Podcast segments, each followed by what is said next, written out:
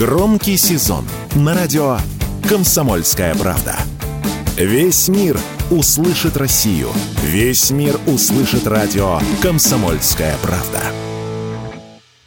В России в год продают контрафактной продукции на 5 триллионов рублей – об этом «Комсомольской правде» рассказали эксперты. Общий объем фальшивок оценивается в 3-5% от ВВП страны. Наибольшее количество поддельных товаров встречается среди детских игрушек до 30% от общего рынка, одежды до 20%, а также автомобильных запчастей от 25 до 30% от всего рынка. Зачастую подделки представляют опасность для человека. Игрушки могут содержать токсичные вещества, а детали могут в лучшем случае испортить автомобиль, а в худшем спровоцировать аварийную ситуацию. При этом люди все равно продолжают покупать поддельные товары, либо из-за невозможности проверить его легальность, либо в целях экономии. Об этом радио «Комсомольская правда» рассказал председатель общественной организации по защите прав потребителей «Общественная потребительская инициатива», зампредседателя Общественного совета при Роспотребнадзоре Олег Павлов.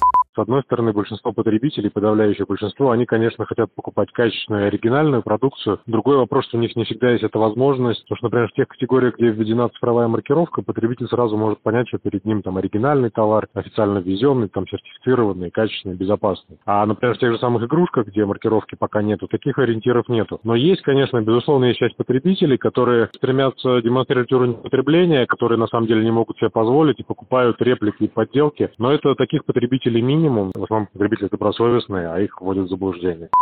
Маркетплейсы активно борются с контрафактной продукцией на своих сайтах, однако, как рассказал радио «Комсомольская правда», президент Ассоциации компаний интернет-торговли Артем Соколов, после того, как товар будет скрыт от глаз покупателей, продавца не наказывают, хоть за это и предусмотрена уголовная ответственность. С точки зрения того, что делать на площадках, у нас в этом плане есть разработанная система оповещения о контрафактной продукции. Если вдруг мы узнаем, что предприниматель, пришедший на площадку, занимается контрафактом, снимаем этот контрафакт с э, витрины, но нам тут не хватает, конечно, определенного содействия со стороны государства, потому что мы со своей стороны блокировать блокируем, а вот дальше с тем предпринимателем, который э, решил нарушить закон, ничего не происходит. Хотя за это предусмотрена достаточно серьезная ответственность. На мой взгляд, совершенно точно эти меры ответственности нужно применять. Тогда, наверное, другим просто неповадно будет такими вещами заниматься.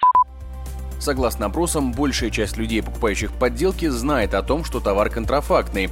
Более 60% опрошенных отвечали, что причинами становится желание иметь товары недоступных брендов, желание показать более высокое положение, чем есть, а около 70% граждан заявили, что реплики попросту дешевле оригиналов.